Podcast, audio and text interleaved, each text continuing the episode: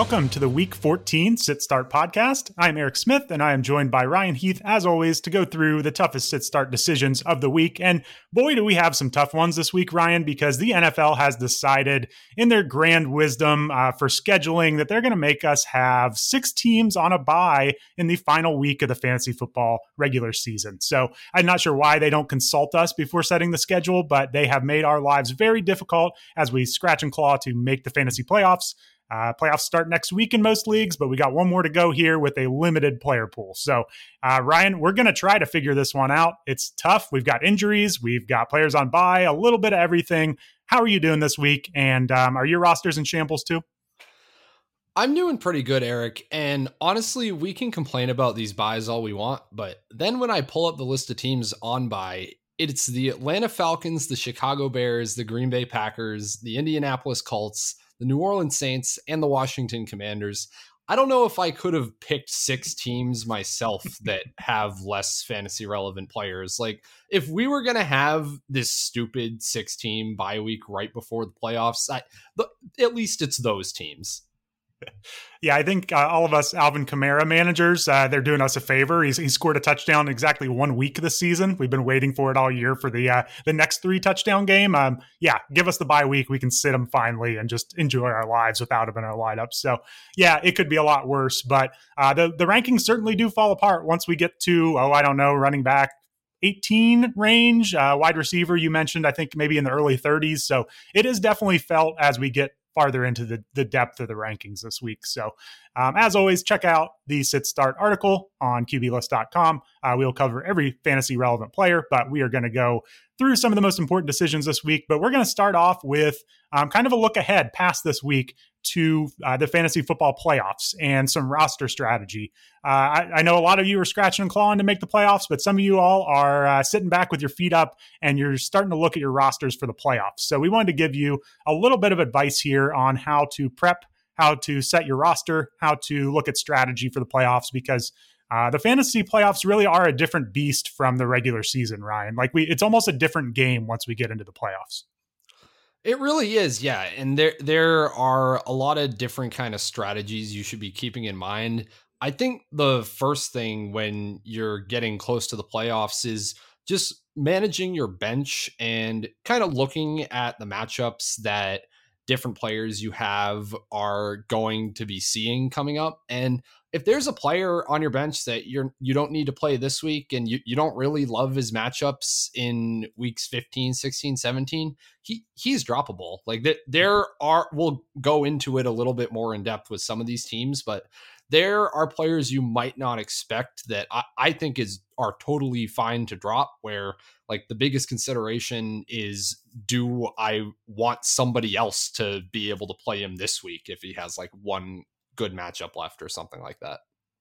Yeah. So let's get into some of the points here. Um, I always like to start out to stress to people to prioritize the current week of the playoffs because it does not matter how good your team is if you lose, uh, it is over. So uh, make sure you put everything you can into that first week of your playoffs, even if it means sacrificing some depth. Um, it's survive in advance for sure. So that should be your first priority is setting your best lineup when it comes to next week.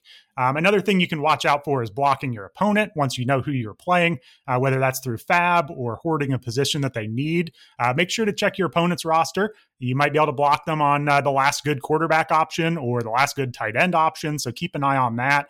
And then, kind of like you mentioned, Ryan, uh, we're going to see some players get cut this time of the year that we would not normally see get cut, whether it is teams tanking, like maybe they're stashing some keepers depending on your league type, or like we said earlier, like you're just never going to play that wide receiver seven on your roster. So uh, you cut him. It may be useful for your team, a player that someone else cuts. So after Fab next week, kind of watch that next round of cuts because some players might pop up there that normally would not. And maybe that's your RB2. Maybe that's just the way it fits your roster. So um, those are a couple of the quick hitters that I like to mention up top, like just some strategy that changes as we reach the playoffs.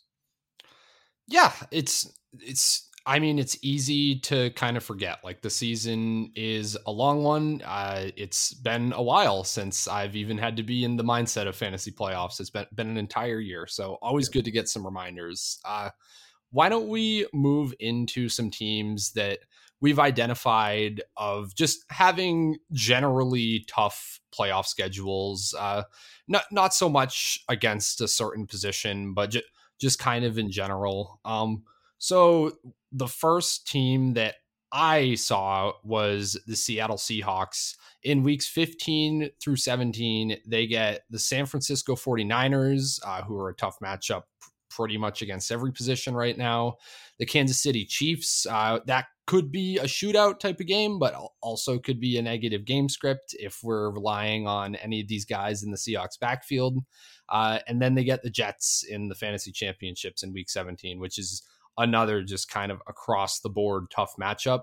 Uh, we're going to get into the Seattle backfield in depth uh, later in on in this show, but I would just say up front, like the I would say it's a big point that it's going to be tough to play anybody in this backfield after this week. Like it, if you need to pick up a DeeJay Dallas to spot start him right now, fine. But I, I unless it's an I'm going to block my opponent type thing, like you talked about, I don't know that any of these guys are super priority ads just because of this rough schedule. Yeah, I would agree with you. Like you said, they play the Panthers this week. So if one of these backups to Kenneth Walker, um, if he does not play, if they help you this week, grab them. But it, like you said, it's probably not worth grabbing them when you've got that week 15 matchup against San Francisco coming. So good thing to keep in mind. Again, these are the things you need to look at this time of the year. Um, another one for you, Ryan. Looks like the Raiders have a pretty tough schedule here. They do, yeah. So in week 15, they get the New England Patriots, uh, then the Pittsburgh Steelers, whose defense has pr- completely changed seemingly overnight. I mean, getting TJ Watt back will do that for you. Uh, and then in week 17, they again get the 49ers. 49ers cropping up as a defense a lot on this list. Yeah. Uh, so what this means, th- those are three really tough matchups, uh, especially for running backs. Obviously, Josh Jacobs, you would play him through all of these just based on workload. But if you have Josh Jacobs, I wouldn't even bother rostering a handcuff. I can't imagine that an Ameer Abdullah is going to crack like the top 30 at running back if he were the starter in any of these games. I mean, you're you're the running back ranker here, Eric. Am I am I underestimating the um how bad and how not deep the position is or would would you say that checks out? Yeah, that checks out. I mean, we've got a lot more exciting options, even when we get lower in our rankings than we do this backfield behind Jacobs. So uh, I agree with you there. And I do think Mack Hollins is a good one to point out. He's kind of the perfect example of this. He's been pretty decent this year, and he's a, a, not a bad streamer, wide receiver, if you have a, a rough, you know, rough group there at that position. But in the fantasy playoffs against New England, Pittsburgh, and San Francisco, I don't think you're going to want to play Mack Hollins. So it's time where you can probably shed shed some depth, uh, get rid of him, and pick up uh, maybe a handcuff or something else we'll talk about here later. So um, I would agree with all of that. Um, our final tough matchup here, Ryan, is the Jaguars. They play uh, Dallas the Jets, and then the Texans. So if you can hold out until week 17, it looks like you're in good shape with the Jaguars, but it's going to be rough sledding before then in the playoffs. Yeah, definitely. And I'm I we are going to talk about their backfield a bit too, but I I don't think you have to hold like a Zay Jones if you have a lot of depth at the receiver position and he's not likely to crack your lineup. Like if the only good matchup he's gonna see is in week 17, like I think it's fine to drop him for maybe a higher upside like handcuff like we're gonna talk about here in a minute. Yeah, I mean, this week, if you need them against Tennessee, that is a pass funnel defense. But we've also got Trevor Lawrence. He says he's going to play, but he got hurt last week. And, you know, I, I, think there's enough reasons here. Zay Jones, if you need the roster spot, you can move on, even though he has been pretty impressive this year. So um, if you are looking to add some players, you know, you kind of freed up some spots by cutting some of these players with a bad schedule. Uh, I do think this is the time of the year where handcuffs make a ton of sense. Uh, once we get this late in the season, like we've seen most of the breakouts this year, most players are not going to just spark off the bench and overtake the starter. It's just not what happens this time of year. What's more likely to happen is one of these running backs gets hurt and maybe like a Samaje Perine pops up and all of a sudden they're startable. So I do think this is the time of the year where I would advocate for having a, a handcuff stashed on your bench, which I don't during the season. So um, Ryan, which are some handcuffs here you think are worth rostering for the fantasy playoffs? Yeah, it can be your own handcuffs, or it can definitely be other people's handcuffs as well if you're looking for a little more of a high variance type of strategy. Uh, so the first one that immediately jumped out to me, and th- this is a handcuff a lot of that a lot of people haven't rostered and has kind of gone overlooked most of the season, but Dontrell Hilliard is only rostered in 13% of Yahoo leagues right now. Uh, the Titans get Houston and the Chargers in weeks 15 and 16. Uh, those are two top five running back matchups in terms of fantasy points allowed for the entire season. If Henry were to go down, Hilliard is like a top 12 option most likely in either of those weeks. So I this is what I how I try to think. I, I try to think does this player have a path to being a top 12 or a top 24 option in any of these playoff weeks? And for Hilliard, it I think he does in multiple.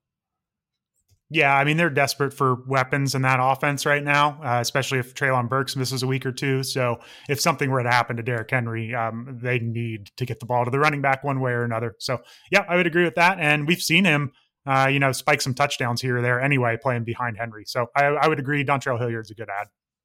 Yeah, yeah, I think he's a good player too. It's not this yeah. isn't like a total cardboard cutout behind Henry or anything.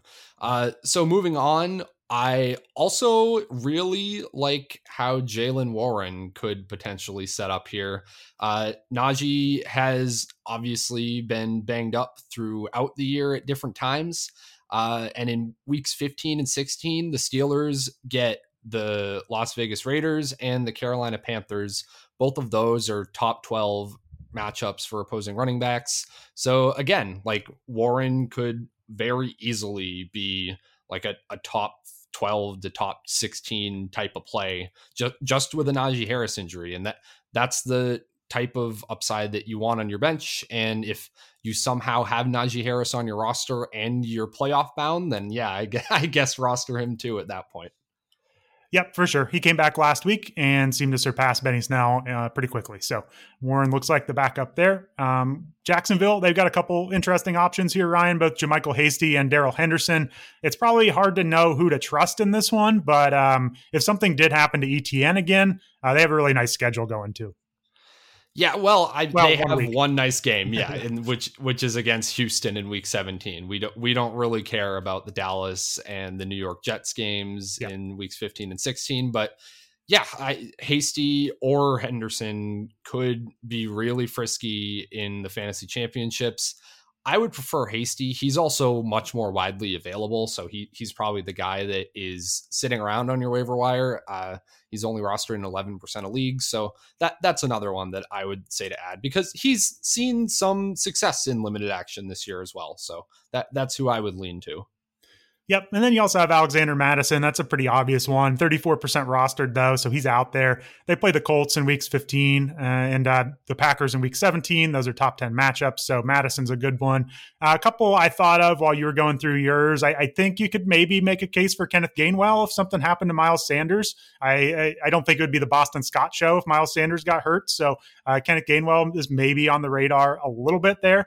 And then uh, one we're going to talk about a little bit later, he's rostered a little over 50% of leagues. He should probably just be rostered regardless. But uh, James Cook for the Bills, he's seen a snap share increase. So uh, those would be a couple others I would kind of add on to the end of this list. I, I think you want to stay away from the types in like the Ravens backfield just because it's like a three way split all the time. Like let's look for some of these backfields that are maybe a little more consolidated right now and an injury might free up, up a lot of work. Yeah, I agree completely. And I similarly like I I don't care about the Broncos backfield, that like the Texans, like bad teams also are just not we we can't rely on them to see appropriate game scripts even if they do have theoretically good schedules. Yep. All right. And then let's get on to defenses. Uh, again, I don't normally uh, recommend rostering two defenses, but once you get to the playoffs, it becomes a little more reasonable. Um, but one way to kind of avoid having to roster two is if you can find a defense that has multiple playable weeks over the fantasy playoffs.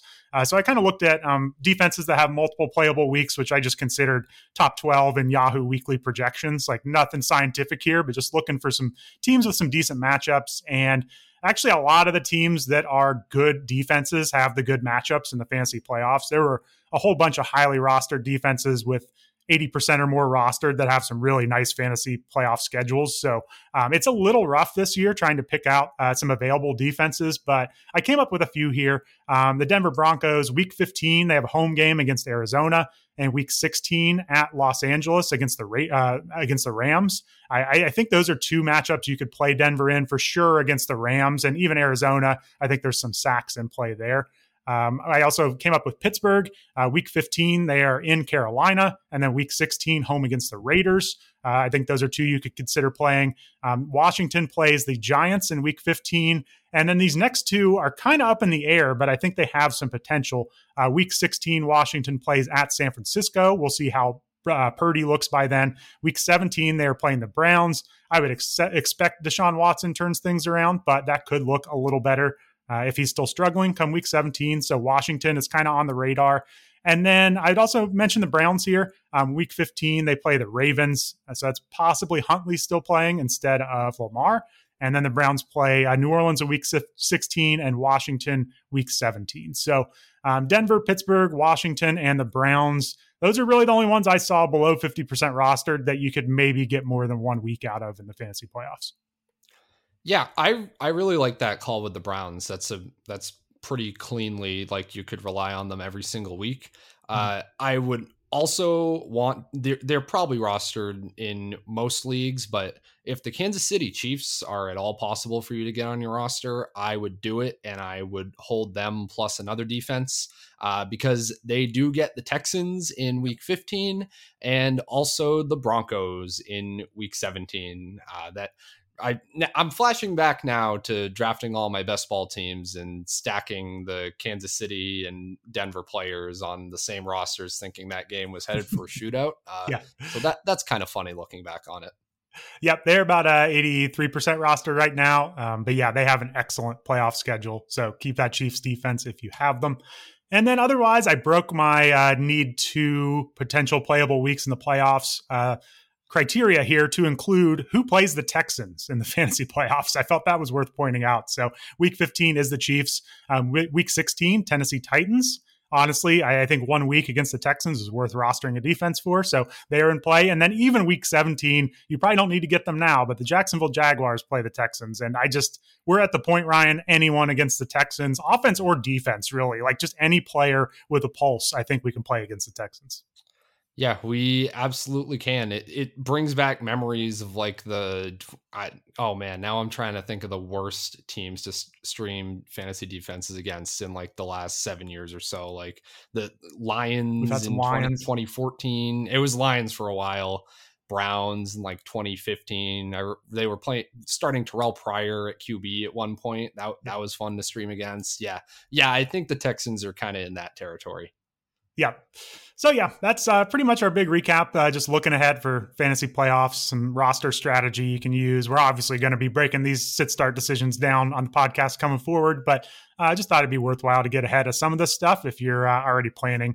Uh, I would say if you have any chance this week to win and get a buy in the playoffs, that should be your number one priority because just not having the chance to get eliminated next week is uh, probably the, the biggest advantage you can have. So hopefully that was helpful. Um, more playoff talk to come though in the following weeks for sure. So uh, Ryan, I think that brings us to running backs. So um, I ranked my running backs this week. It was a, kind of a mess once I got past the RB twenty range. Uh, so what kind of questions do you have for me on running backs this week?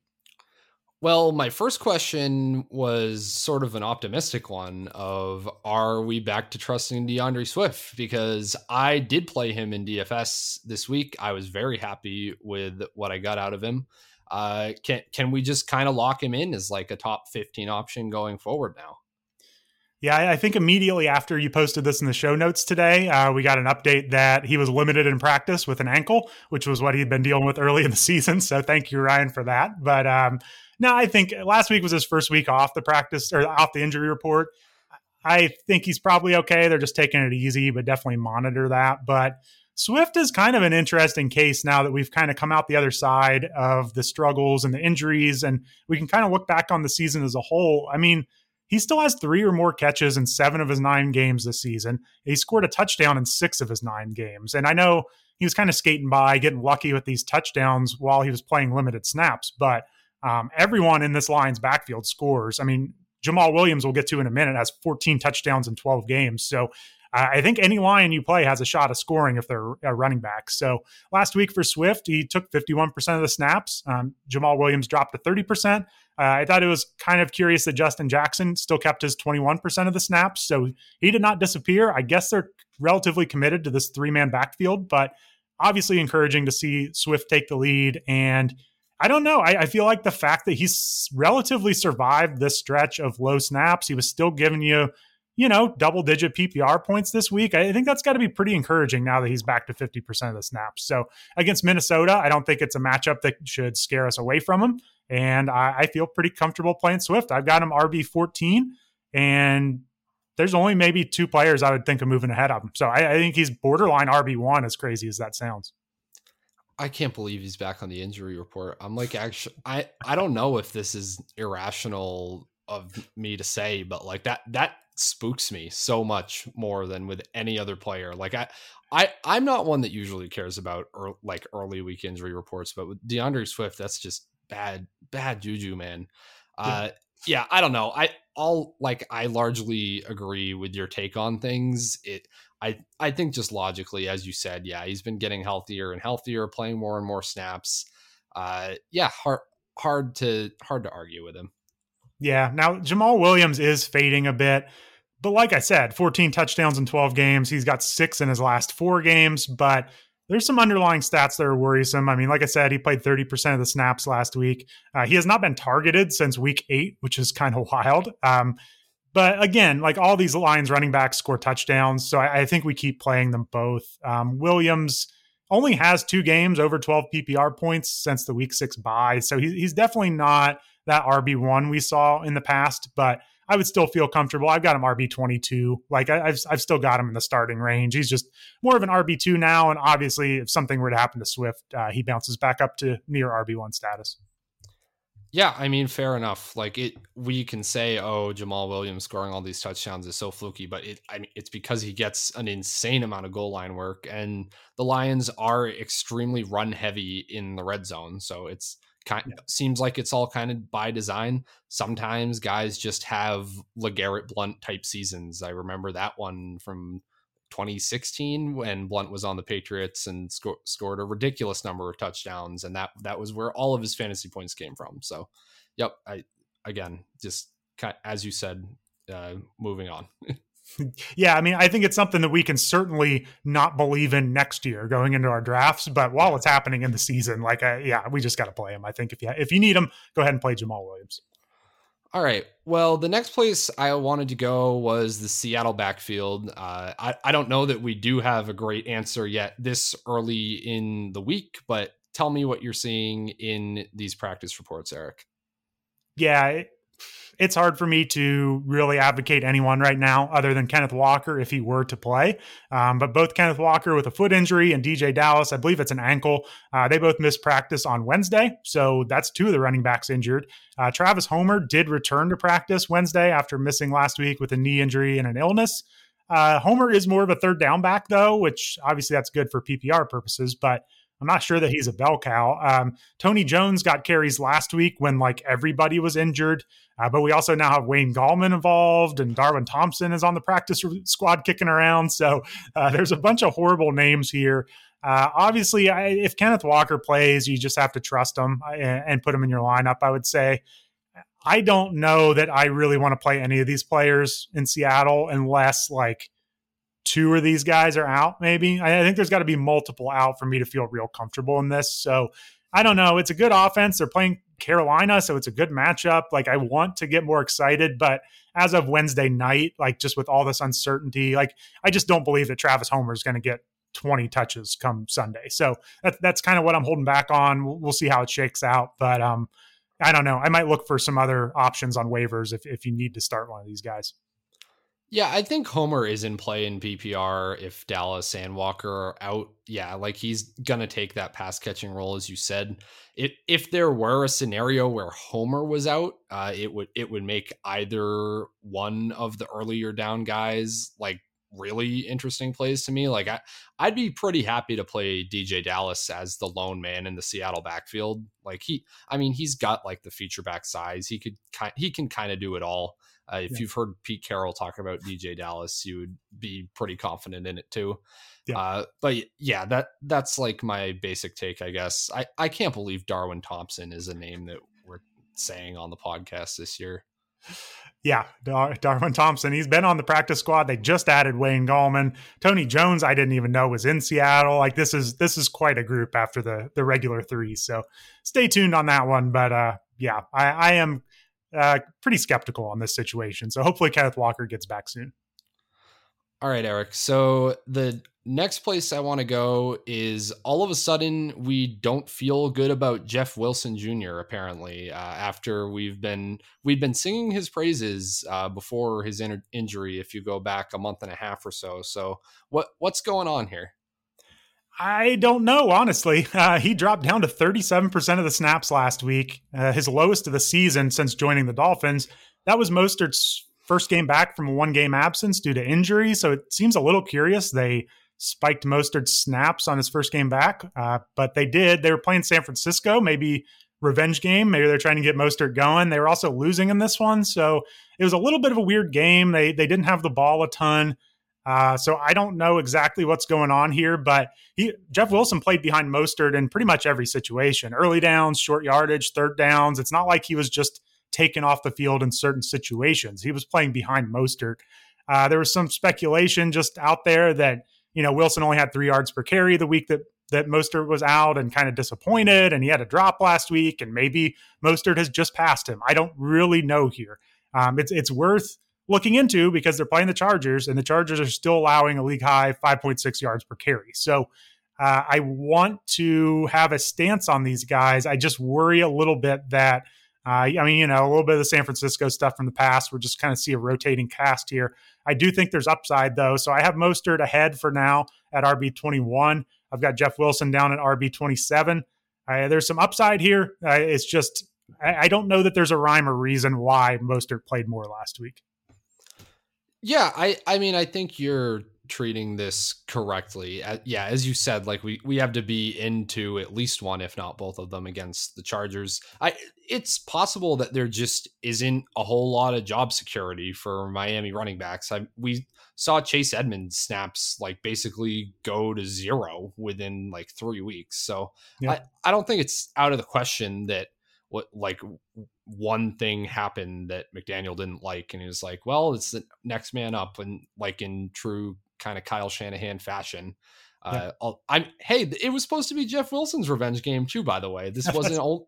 This, this should have been a revenge game for both of them. So, yeah, I don't know. I I think the I think the way you have it ranked is logical, but yeah, I, like Wilson could just as easily come out and outstat Mostert this week for all we know.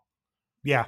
But again, I mean, it's the Dolphins offense, and I I do think it's worth taking a shot if you need to. Tua seems like he's going to play. I'm not sure if him being banged up means they'll run more or the offense is just worse, but um, I, I, do think they'll need the running backs a bit this week. So uh, hopefully a better week than we saw against San Francisco because San Francisco is a pretty brutal defense. So I guess if Wilson was going to have a bad week, it makes sense it was against San Francisco. All right, let's move into the Bills backfield. Eric, tell me about how James Cook is going to save all my best ball teams and make me advance in the playoffs.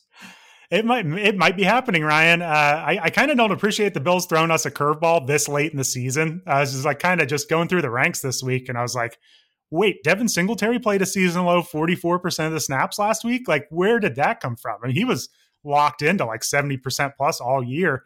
But out of, all of a sudden, Devin Singletary saw his snaps scaled back against the Patriots last week. James Cook played 43% of the snaps. He had a higher rush share. So when he was on the field, he was more likely to get a carry than Devin Singletary. Uh, he also had an 18% target share, which we love. Uh, even Nyheim Hines played on 31% of the snaps. So they're all kind of getting involved here. But suddenly we got a committee here for Buffalo. And if Cook, I mean, Cook has survived the early season, like drops, fumbles, whatever he had going on. He's come out of that. He certainly looks like a talented player. I think there's a lot of reason to be optimistic about Cook. I, like I said earlier, I think he's barely rostered in just over 50% of the leagues. So he might be out there. I'd probably go Adam regardless if you need help at running back. Uh, he's got some upside here.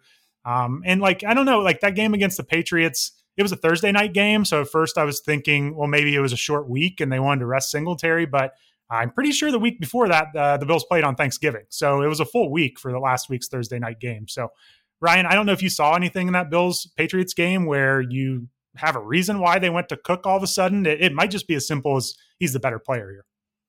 Yeah, I mean, even back on Thanksgiving, Cook was having a few flashes in that game as well. Like the, I don't think it's totally come out of no, nowhere.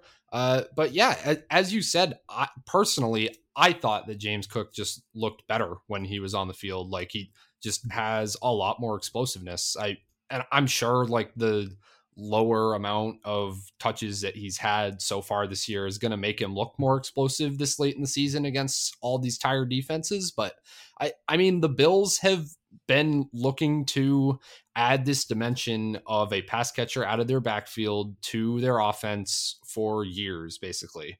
Uh, like it didn't even start with drafting James Cook. They were going hard after J.D. McKissic.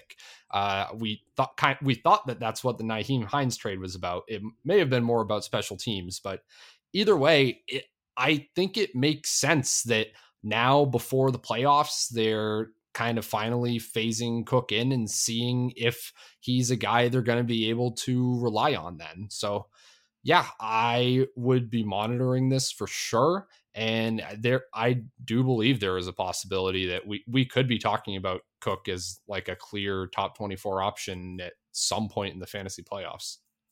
Yeah, I just kind of randomly picked uh, going back to week nine. Um, so the there have only been four games where running back had uh, over uh, ten percent target share for the Bills, and three of those were James Cook. So he's had a last week eighteen percent. Um, he had a thirteen percent in week twelve and uh, twelve percent in week nine. Singletary also had fifteen percent week nine, but Cook has taken over that pass catching role a bit uh, recently. So that's what we want in Buffalo. And if those snaps are anywhere near forty percent, uh, I think we got something here. So I've got James Cook at RB thirty. Uh, yeah, RB thirty overall.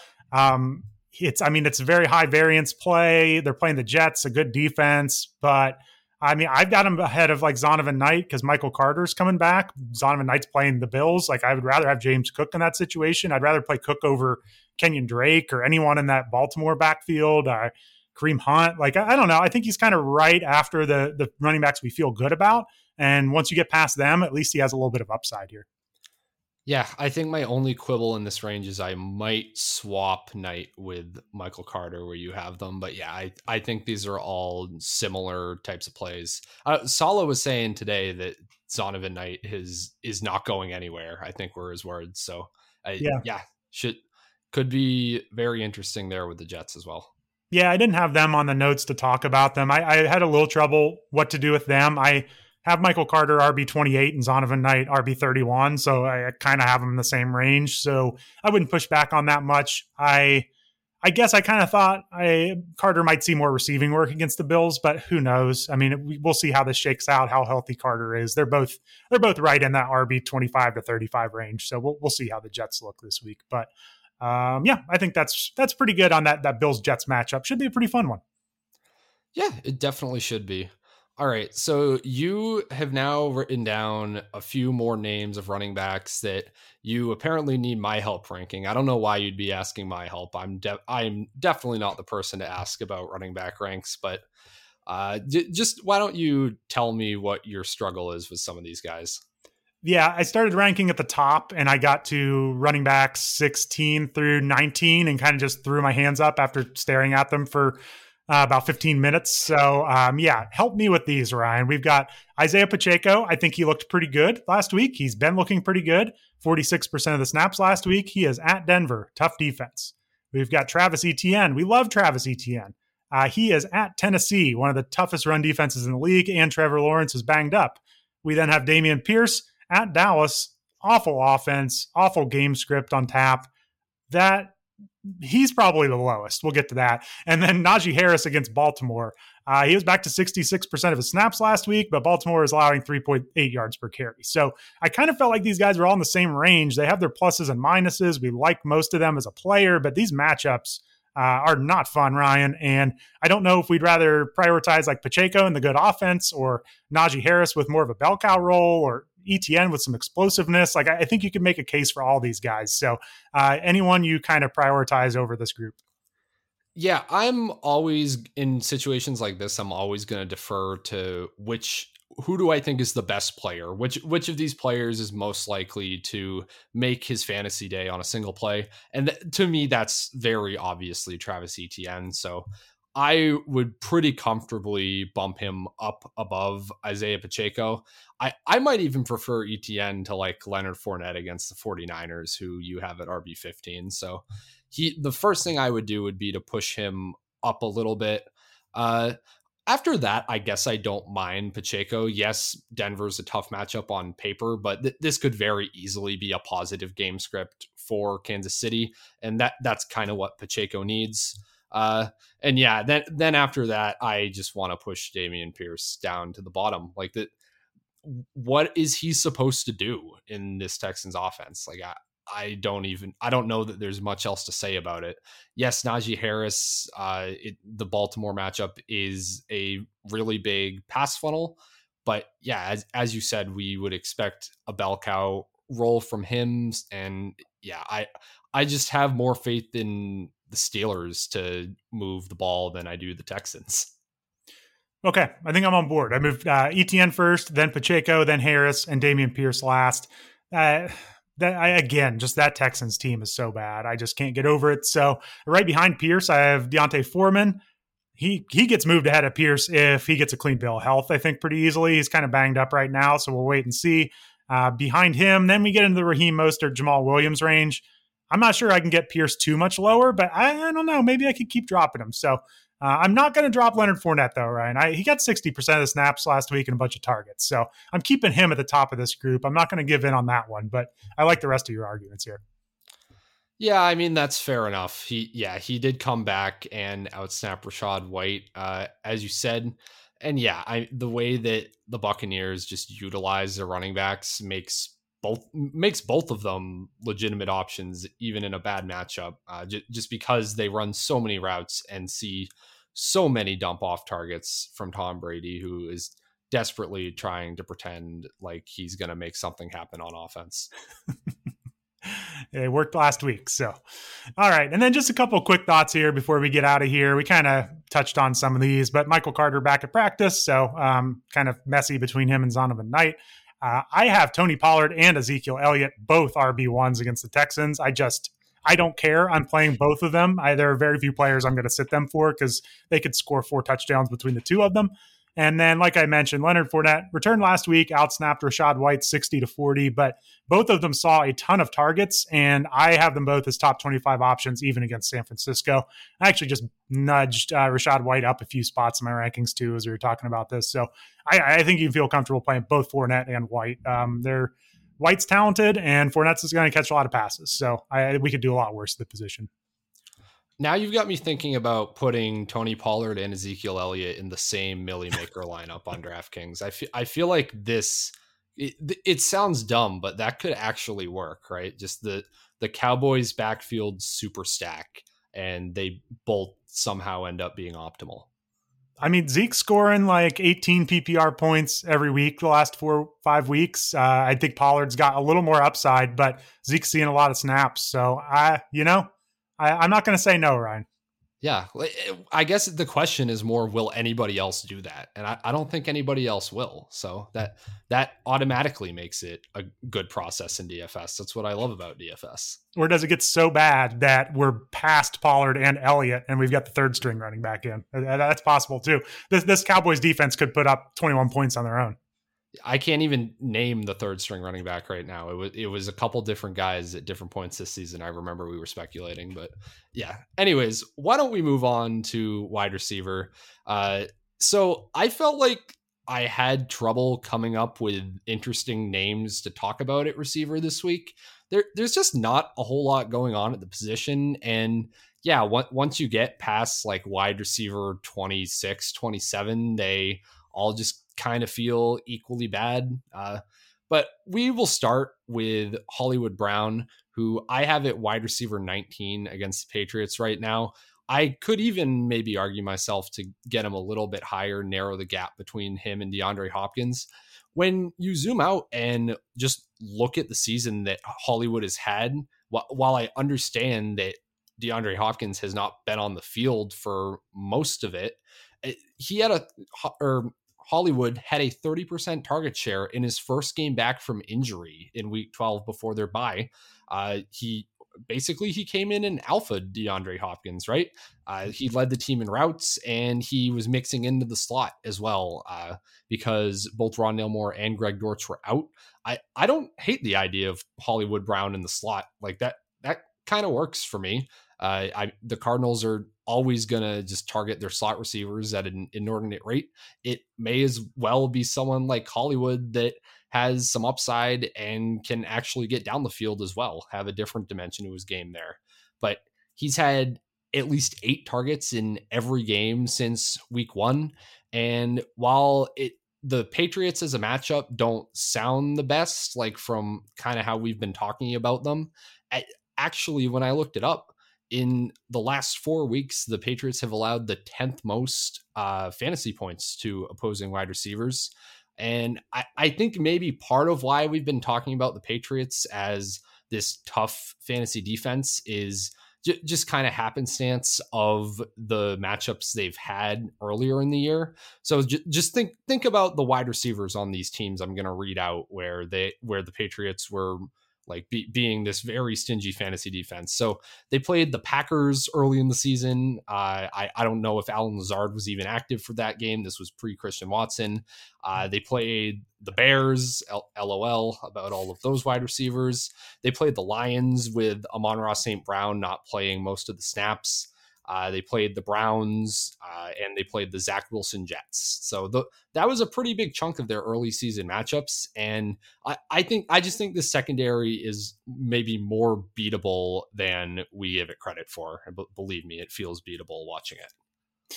Yeah, I kind of wonder if the whole Cardinals team, maybe, especially DFS purposes, we're kind of overlooking here. I mean, uh, it is a home game, so it's in Arizona. I don't have to deal with any, you know, New England weather.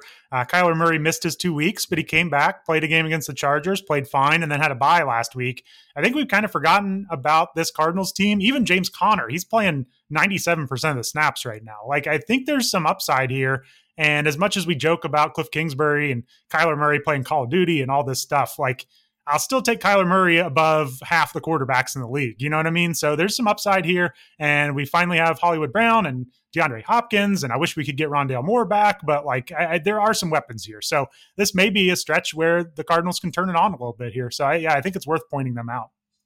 Yeah, you do lose me when you say we should consider the Cardinals in DFS. That's like my number one rule of DFS is don't don't consider the Cardinals. It's all you always think it's a good idea and it just never is yeah, I definitely did that early season for sure. So uh, it did not work out for me. I, I, see a 58 attempt game from Kyler Murray where he had 13 fantasy points. I guarantee you I played him in that one.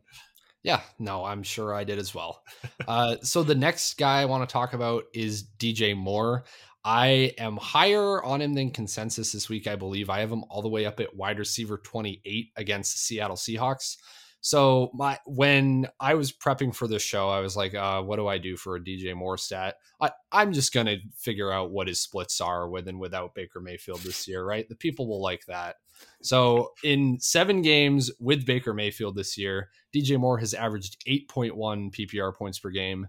And in the five games without Baker Mayfield, he has averaged 15.6 PPR points per game. That's like on the wide receiver one borderline season long. So I Baker Mayfield is on the Rams now, folks. So I, I like full speed ahead for DJ Moore, I guess. And I mean, yeah, like the target volume hasn't like super been there. I, I think Darnold only attempted like 19 passes last week. So we we're gonna need more than that for DJ Moore to probably have a good game. But I mean, Seattle has been the seventh best matchup for opposing wide receivers in the last month. And yeah, like he, he's coming off a good performance before the bye. It, it was his second 100 yard game of the season. So I have no problem rolling DJ Moore out there. I see, I it sounds really high to have him ranked wide receiver 28, but you just like look at the guys below him. It's like I, I put him over Adam Thielen and Darius Slayton. Are are we really getting mad about that?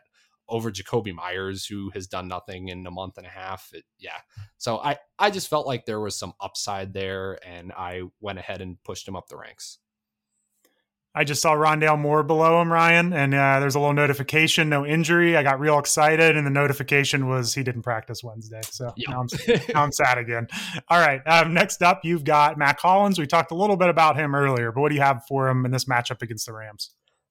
Yeah, so while his playoff matchups aren't great, I do think Mack Hollins is usable in a pinch for this week. So what that means is if you are looking at your roster and you don't need to play Mack Hollins this week, then you you can drop him. He he is totally droppable in that scenario. But I do have him as the wide receiver 37 against the Rams. Uh, j- just looking at his Oppo recently, uh, he's had 11.9 Oppo per game over the last month. That would rank him as the wide receiver 31. Uh, the Rams have allowed the fourth most points to opposing wide receivers in that time. And the Raiders actually have the eighth highest implied total of any team this week. So this is the Thursday night game. I think Mack Hollins is a pretty good bet just to score a touchdown, see a handful of targets. Uh, I thinking about like my showdown lineups. I think I'm going to be playing a bunch of Mack Hollins captain uh, because Jacobs and Davante Adams are probably going to be like 75 to 80 percent of all the captains in the field. So any way you can get different off of that, I approve of. And Hollins seems like one of the more logical options. Yeah, I mean the Rams are such a mess on offense that you just have to figure the Raiders are going to have the ball a ton and be in scoring position a lot. I mean Aaron Donald's out. Um, it's I think is he out for the year at this point? I they've been shutting so many players down; it's hard to keep up. But yeah, the Rams are in shutdown mode, and uh, yeah, it's another one of those situations you can play just about anyone on the Raiders, and I think it's a decent play this week. Yep. Yeah. Is Jalen Ramsey shut down after Travis Kelce embarrassed him a few weeks ago? something, something like that. Yeah. Yeah. All right. And then the last guy I just wanted to point out is DJ Chark. Uh, I have him ranked as the wide receiver 39. Uh, the Lions are playing the Vikings this week in what should be a shootout. It is the highest over under on the slate at 52 and a half. The Lions do have the third highest implied total of any team this week. So again, hopefully lots of scoring chances. We talked about how the Lions mostly score on the ground, but if that happens to change, then Chark is in a pretty good position. Uh, j- just looking straight at the Oppo, Chark's only the wide receiver 49 over his last three, but this past week he saw 48% of the Lions' air yards that ranked 12th in the league. And he also led the team last week by running 41 routes.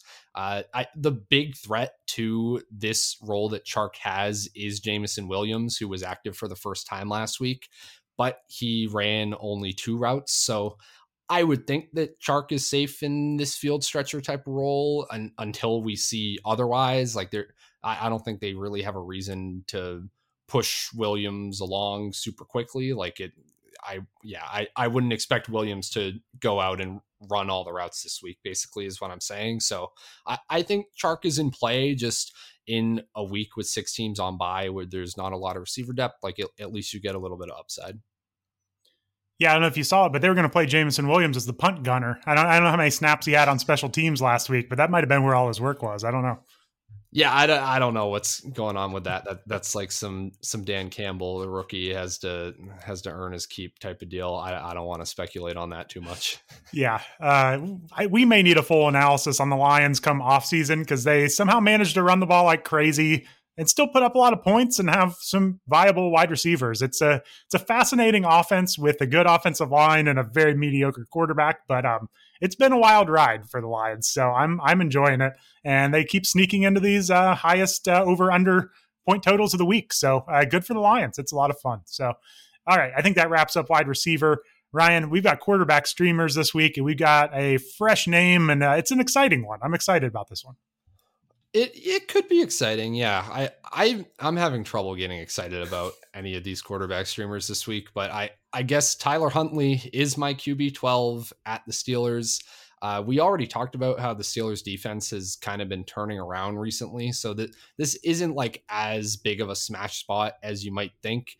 Like the game total is kind of worrying as well. Like it, it's expected to be pretty low scoring in Vegas, so I, I don't know that this is like shootout type territory, but it, look, th- this is now that Marcus Mariota is on bye and maybe done for the year, we have a new player that is the result of the Marcus Mariota thesis, which is if there's a quarterback who could potentially have double digit rush attempts, then you have to rank him top 12. It's just it's just kind of how it works.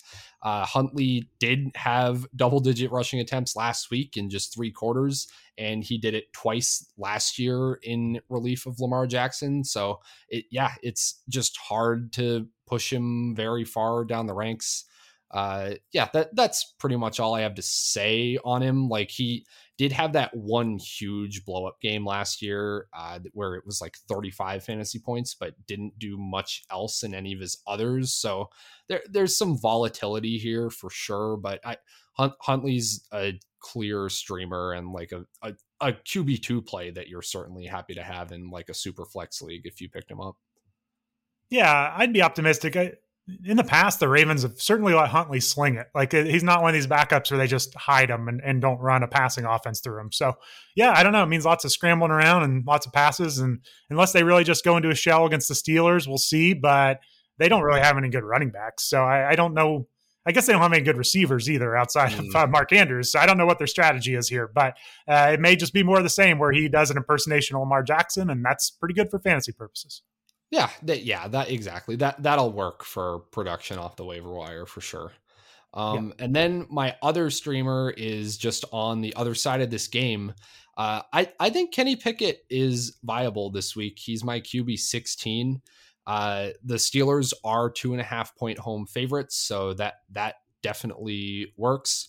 Uh, the Ravens, we always talk about them as a big pass funnel. They, have been about league average in terms of fantasy scoring against quarterbacks this season. And I like my one thing that makes me nervous is Pickett has only topped 30 pass attempts once in his last four games. So I, I don't know how willing the Steelers would be to go out of their shell, as you said. Maybe maybe these are going to be two teams just kind kind of huddling over the ball and not wanting to do anything the entire game, uh, which would be bad for fantasy. But I, Pickett has been playing markedly better uh, in the last month or so. He's 15th in EPA per play in that time, and actually 12th in air yards per attempt. So, put not totally just dinking and dunking pushing down the field a little bit. So. I, I think Pickett makes sense as a streamer or like a mid range QB2 now. Yeah, I, have watched him the last two weeks for what we saw, and I think he looks pretty good. The problem is the offense is so conservative, and the play caller is not real great, and they're just running the ball a lot. But he runs himself. I, he'll give you some fantasy points with his rushing, and I think he's got some talent. So I, I don't know if it's going to happen this year with the play calling, but uh, yeah, I think QB 16 is a good spot for him. I'm glad you have him above. Like, I mean, I've seen some people out there touting like Ryan Tannehill as a streamer against Jacksonville. Uh, I saw him last week hobbling around. He's got two injured ankles. I would not want a piece of that. Like I would much rather take a, a healthy Kenny Pickett who can run the ball a little bit as opposed to Ryan Tannehill or you know some of these other options down below. Yeah, I almost put Tannehill on the show sheet just to talk about him, but yeah, I agree with you completely. Like the the odds aren't great that they're going to have Treylon Burks this week. I, yeah. I just don't like it. I, I have him down. I, I think at like QB twenty two or so. So yeah. he yeah he's not somebody that I'm looking to stream. He he is. You're right though. He is getting a lot of buzz this week. I think. I I mean I understand it. The Jaguars defense is pretty pathetic, but it, yeah, yeah, if um, he didn't have bad, two bad ankles and no pass catchers, I would be in. If he was healthy and he had Treylon Burks, then yeah, sign me up. Yep. All right. So since it's not Ryan Tannehill, that means my next kind of desperation streamer is the Brock Purdy. Um, I don't know why I did this to myself. I'm about to tout Brock Purdy. Uh, so he is my QB 17 against the Buccaneers. Uh, the 49ers are three and a half point home favorites against those Buccaneers and Tom Brady. So cool. That's that's great for the NFL in 2022. Uh, I'm just thinking of Purdy as kind of like Jimmy Garoppolo. Like what I just think like would I play Jimmy Garoppolo in this spot? I, I probably would as just like a kind of boring, low ceiling, high maybe high floor streamer. I wouldn't say Purdy has a high floor. His floor is probably that he gets benched, but it, this could potentially work out just with him dinking and dunking to all of the weapons that the 49ers have. Uh, 5.6 air yards per attempt last week. I think that was the lowest of any quarterback in the week. So if that's how they're going to deploy him, I I mean it will probably work, right? And I, I think it is just worth saying that the 49ers are implied a half a point more than the Steelers are this week. So I if you're just thinking about Vegas and what they think, then they, they actually think that Purdy is probably a better play than Kenny Pickett, but I, I couldn't quite get him above him. Yeah, Vegas has been so high on the 49ers all year. Uh, even now, they're still high on them. So it's it's fascinating. They've got a good defense and good play caller and good weapons. So maybe Purdy will make it happen here. So, all right, you got one more on the sheet, even further down the depths of the QB landscape. Um, you got your own Mac Jones. Yeah, this this is another one where it's like I I feel like I should address him because I know people are going to want to play him this week. I have Mac ranked at QB 21 against the Cardinals. So, yes, the Patriots do have the highest implied total of any of the teams that we've talked about so far. Uh, they are also favorites, and Mac Jones has a, has topped 35 attempts in back to back games, but and the Cardinals are a good matchup for quarterbacks on paper. They've been the fifth best in the last month. So all, like all of these things should come together for a good Mac Jones streaming opportunity, but I I don't know if this is just my like negativity bias as a Patriots fan and having to watch him every single week, but I, I just don't think he can get it done. Like he's horrible under pressure. He can never really get through his reads. Like he he just kind of takes a snap, uh, drops back about 12 steps. There's always an angle for the pass rushers because of that. And if yeah, if it doesn't if his first read isn't immediately open, he takes a sack or makes a bad throw. So it's just it's tough for me to get on board. All right. I think that's a pretty good rundown at quarterback. So let's move on to tight ends. Um, Ryan, I don't want to talk about all these names that I have here. So I'm going to pick and choose a few of them. I don't know why I put all these names on here, but um, let's look at some tight end streamers. Uh, Greg Dulcich is above the 50% threshold. He's 56% rostered, but I think he's back on the radar. He had eight targets, six catches, 85 yards last week. Uh, his problem has just been this passing offense is horrible and it's low volume, but I do think playing Kansas City in Kansas City should help with that some. So I do think Greg Dulcich is a decent play this week. Um, kind of similar for Evan Engram. He's been super up and down, but uh, he's playing against a pass funnel Tennessee defense. And we need to check on Trevor Lawrence's status, obviously. Uh, it would help to have him healthy, but um, Evan Engram's at least shown a little bit of upside. So I actually have Dulcich as my tight end like nine this week, which is sounds horrible, but there's just there are not many options. Uh, Evan Engram, tight end 11. Those are the two best options. Um, I think it's worth noting that Taysom Hill is starting to get more interesting if Juwan Johnson continues to miss time. Mark Ingram is out for the year. Like they're just running out of players to get the ball to. Uh, Hill had a touchdown last week, so he's on the streaming radar at 47% rostered, but um, after that, I don't know, Ryan. Do you want to talk about any of these guys? Like, I have Chigoziem uh, Okonkwo on the sheet. Like, I just really wanted to talk about him again. The Twitter hype starting. Uh, you made fun of me last week, but uh, people are coming around on Okonkwo, Ryan. So I don't know if you're interested in his 20% target share against the Jaguars, but um, yeah, otherwise, tight end, it, it's horrible. I mean, I probably am interested in a 20% target share against the Jaguars. That does sound pretty good. And yeah, no, I'll I'll give you credit. Like every now everybody is talking about him. You you were bringing this you you were the sicko bringing him up like a week and a half ago. So good good on you for that. Uh yeah, I I mean, Dulcich and Engram both just trolled us so bad last week. Like they neither of them had been really seeing much opportunity. Their targets and their roles had kind of been trailing off and then obviously they come through with good weeks. Taysom Hill is going to be the guy you need in best ball and will probably lose me a bunch of money in every format. Yeah, uh, yeah I, I, I think the other guy we should touch on is Daniel Bellinger. Uh, they, you wrote down some numbers here that caught my eye. So why, why don't you give me your take on him? Yeah, I mean, he was back from injury last week and played 97% of the snaps. So that's worth noting. Uh, the Giants need people to throw to. He had a little bit of momentum going before he got hurt, and he had five catches on five targets last week. So the, the, the yardage was really low. I'm not sure how much touchdown upside there is in Bellinger's game. So it's kind of capped here, but I mean, hey, he's playing all the snaps. It's kind of back in like the Foster Moreau range. You know, he's playing all the snaps. He'll get some targets.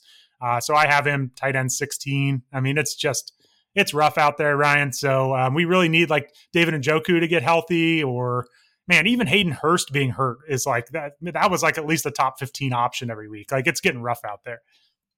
Yeah, I mean, I'll I'll take Daniel Bellinger. Like if Foster Moreau was competing with Darius Slayton instead of Davante Adams, like I I could probably talk myself into that as a weekly play. So yeah, I I think Bellinger's like a pretty good speculative ad. I, not that there's much more time to speculate on, but it, th- that's something that could work out. I think.